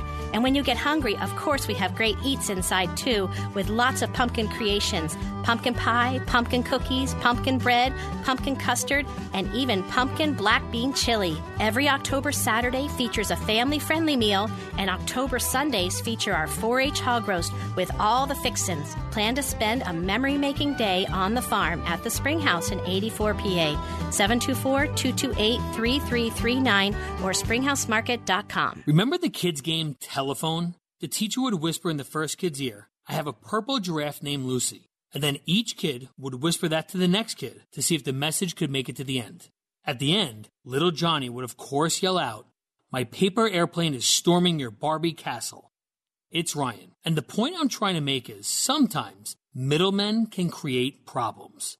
At United Faith Mortgage, an important thing about us is that we have a direct lender advantage. We are an arm of a bigger company who is a direct lender, which means our company gets to use its own money and make its own decisions within its own walls. There's no middleman. For you, this often allows us to get your loan done faster. And because we lend with our company's money, we can often get you a better rate, which can save you monthly and lifelong money. We are United Faith Mortgage. We pay your appraisal fees up to $500. That's out of pocket money. United Mortgage Corp, Melville, New York. MLS number 1330. Department of Banking. Mortgage Lender License number 22672. Hi, we're Katie and Ryland Weber, the founders of Convive Coffee. For more than five years, the heart of Convive has been to serve our community by sharing life and great coffee together. Sourcing beans from around the world, Convive Coffee samples and roasts right here in Pittsburgh. Come visit your local Convive Cafe at Adams Shops in Mars, McCandless Crossing, and Butler Street in Lawrenceville. We hope to see you soon at Convive Coffee.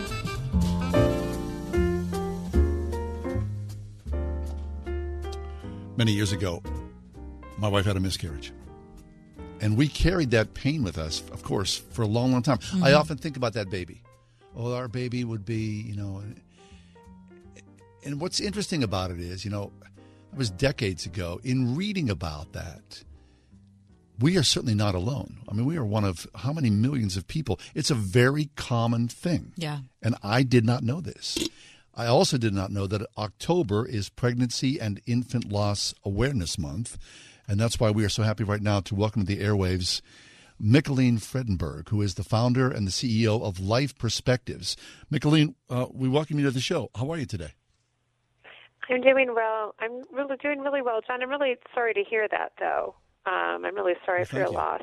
Yeah, well, um, like a lot of people, right? I mean, it was a, it's a very intimate, very shocking story that we sort of hid away for a while, and we weren't sure how. You didn't want to talk about it? No, we were not sure how to approach that to family and friends because we made the announcement we're having a baby, and then all of a sudden, you know, in in a heartbeat, the baby was gone, and you're sort of in a middle ground in a way, right? Um, it, uh, so to think that you know there is October Pregnancy and Infant Loss Awareness Month, and that uh, Michaelene, that you're involved in something that has a greater vision to talk about this on, in the open to help people through their loss and their grief. That's a very good thing. So thank you.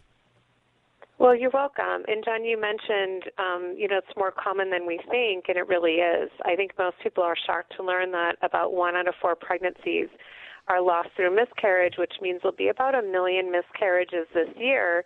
And as you pointed out, it impacts both of the members of the family, right? The men, the women, the family, and friends. And yet we often feel so isolated and alone, like we're the only ones. Hmm. Now, when you're talking about feeling isolated and alone, I wonder if that's the reason why, you know, John and his wife's experience was what it was, which is I don't know how to talk about it. You know, I don't want to tell anybody, I don't know what to say. I'm not sure. And maybe the feeling is I shouldn't be sad. Like because it wasn't a real it wasn't quote unquote a real baby. Well, you know, we were Right. we were really sad. We were, and we had made Did the you announcement. feel did you feel mm-hmm. bad? Did you feel like maybe you shouldn't have been sad? No, Okay. I, no, I felt you know I'm an I'm a I'm a feeler, right? I mean, I'm an emotional person, so we carried that with us. But for, why like- didn't you want to tell anybody? Is my question. I, I can't. I, I can't answer that. I think just because you know we were so excited, the, a baby's coming, and then oh, a baby's not coming. Um, we were sort of. It was like a, a, a weird Netherland somewhere. We were stuck in between, and we didn't know how to retract or Mm-hmm. talk about the death of a baby that had not yet arrived. I think that's the only thing I can say. Right. And I think with our culture, I think for most of us um, who know of someone who's had a miscarriage, we often feel the same way. We don't know what to say or what to do. And sometimes I think we're afraid to make it worse somehow. Um, and that silence, I think, just becomes pervasive. Um, and it just continues on um, rather than doing what we would typically do if we'd heard of a loss, which is to say, I'm so sorry for your loss, perhaps to send you a card or bring you a meal or ask how I can support you. Um, we don't think often to do those types of things when it comes to an early pregnancy loss. right. I remember being a little kid and um, hearing uh, an, an older person who was in my family, an, an ex, like a second or third cousin who had lost a baby, and she was saying that she felt guilty about feeling sad because she used the mm-hmm. words I used earlier, which was, "Well, I, I shouldn't feel sad because a quote unquote wasn't a real baby." Hmm. So I, I wonder if people still think that today. There's so much more awareness now to this sort of pain. But Michaelene, you know, if there are people listening who feel that way, what would you say to them? Right. Well, I mean, certainly, how right, our experience is going to be unique, and so if you're feeling sad, we want to we want to acknowledge that and join you in that mourning. But we also don't want to put any shoulds on it. We know that everybody's experience is unique. Like the timeline is really unique for how we move through and process those emotions, and so be able to support each other in that. But I think again, Kathy, because there's such cultural silence about it, what what you overheard is still really fairly common and that's if if I'm feeling this profound sadness but if the culture doesn't acknowledge that and if we don't have traditions within our family or within our faith that acknowledge it you do feel like maybe there's something wrong with you in your emotions. But but there there is not. Um we've lost someone. No we didn't get to meet them, but we feel that connection deeply. But like I said, for every person, that's going to be really different. Right. I had a friend who years ago uh, lost a baby, a stillborn baby, and I, I can't imagine. You know, she carried the baby almost to term, and then just a few weeks before the expected date, the you know she went to see her doctor, and the baby had passed away, and so she carried that baby to full term, and had to expel that poor baby. Uh, that unto itself would just be so incredibly brutal and a heartbreak. So I could see Michaelene, you know, where your organization to raise the awareness about this, Life Perspectives certainly has its place in the culture because, of course, you know, as believers, and many people who are believers are, are very pro life, right? From first heartbeat until final breath. Um, it's a necessary thing, but it is something that over is overlooked, I believe, in the greater culture. yes, definitely, but especially in the Christian worldview. Yes, I mean we we've certainly we have found that, and I know that it's unintentional. Um, I think again, there's right there's many pressing needs. That's kind of part of it. So sometimes when people are silent, we tend to think it isn't a need. But also, I just think that together we need to learn new traditions and new ways to talk about this. Um, one of the things that we have found anecdotally, but in research as well, that will kind of keep people stuck in the grief process is there's this sense of like my child will be forgotten. So if I don't hang on intensely to my pain or my grief or my guilt, um, that's my connection. People will forget. But that's where we can really do something different and say that you're not alone. We don't forget. Um, we are we are here with you to support you and to remember your children with you. So, Michaelene, then talk about October being Pregnancy and Infant Loss Awareness Month. What does that mean, and how can that help someone who's suffering? Right, absolutely. Well, really, I mean, the, the month is exactly what it sounds like, is really trying to create awareness for not only the number of people who are impacted, um, but to provide a time where we can have conversation and we can really start to practice um, doing some different things to support each other. And that's why at Life Perspectives, um, we've prepared some special things. So if you go to our website, lifeperspectives.com, there's some toolkits. So I might say, I don't know what to say. And so we have like the top 10 terrific things, um, even top 10 terrible things, or things we repeat sometimes that are popular in our culture, but they end up dismissing the type of grief and pain people go through. But this way, it gives you some guidance um, on how to do that. For faith leaders, there's some very specific things that are so helpful in memorializing that the church can do in a way that really nobody else can. So we have toolkits for the faith leaders as well. That's good. I mean, you know, you see how the church oftentimes is very energized around the abortion issue, and and I'm so Mm-hmm. grateful for that.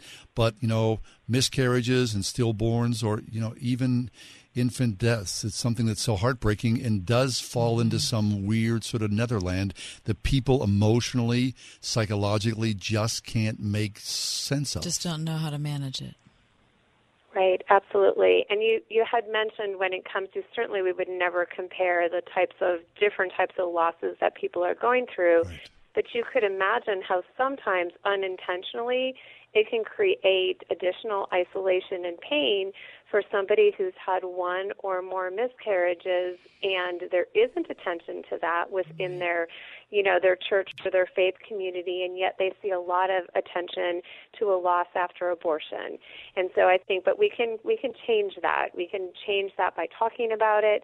We can change it um, by by having maybe an annual memorial service where people can come who've lost their children before birth and we can come together to acknowledge those children and to support each other um, and let them know that there are even anonymous um, healing tools like our website, miscarriagehurts.com, where they can go and read other people's stories or share their own anonymously or begin to work through some grieving activities. That's good. That's really good. Yeah. Michaelene, thanks for being with us today. Such an important Oh. thing. And um, thanks for kind of giving voice to what I know a lot of people feel inside. Yeah, well, well, you're welcome. And I imagine today that by doing this, you've brought a lot of comfort and hope to many of your listeners. Very nice. It's lifeperspectives.com, Yeah. Michaelene? LifePerspectives.com. All right. Thanks so much. That's Michaelene You're Fredenburg. welcome. Mm-hmm. Step away. Uh, we've got a smidge left, so We sure do. stay with us. Were you a bad kid in a restaurant when you were little? Uh, it all depended what was presented. First, we decide where we want to go. Then we need to know the best way to get there. Hi, my name's Adam Baratta. I'm the owner of Advantage Gold. We're the highest rated precious metals firm in the country. We teach people how to own physical gold and silver. Now, we've won the Best of TrustLink award four years in a row because we educate our clients on how to buy gold and silver the right way. We don't pay celebrity spokespeople millions of dollars. We'd rather pass that value on to you. Call 800 900 8000 and speak with one of our experts. We'll send you a free gold kit along with my latest number one national best selling book, The Great Devaluation. Call 800 900 8000. That's 800 900 8000. Get the best information, the best process, the best service, the best value. Call Advantage Gold at 800 900 8000. Call 800 900 8000. We all know healthcare costs are through the roof, but having insurance to back you up in uncertain times provides a sense of security to us, right? I'm Kathy Emmons, and about a year ago, I lost my sense of security when I lost my health insurance. It was a sudden thing, a COVID era adjustment they had to make, my husband's employer said. But all of a sudden, after decades of being covered by the same people, I was on my own. But it turns out, not on my own. You know I've advertised for Todd Marley at Marley Financial for years now. I've loved the sound of what they offer to individuals and small businesses, but all at once I had to depend on them for my own health insurance. And wow, have they come through. From Todd, who took the time to explain all the options, to Carrie, who has walked through literally every bit of paperwork I've had, Marley Financial has been there for me. So if you're looking for a group of people who will be there for you, think Marley Financial. Find them online, marleyfg.com or at 724-884-1496. Don't let bees buzz off your customers. Get the help you need at boozebugstoppers.com. Get a free quote on a monthly or quarterly pest control and sanitation plan without a long term contract that'll clean them up, block them out, push them back, and remove pests safely. Backed by Boo's 100% satisfaction guarantee. When it comes to protecting your business and your guests, who are you going to call? Booze Bug Stoppers at boozebugstoppers.com. Looking for a holiday job or seasonal work? It's time to get to know Express Employment Professionals. Visit expresspros.com to find your local office and let them help you find a job. No fees for job seekers. expresspros.com. 101.5 WORD-FM Pittsburgh. On your smart speaker by saying, play the word Pittsburgh. And on your phone via the Word FM mobile app, iHeart, TuneIn, and Audacy.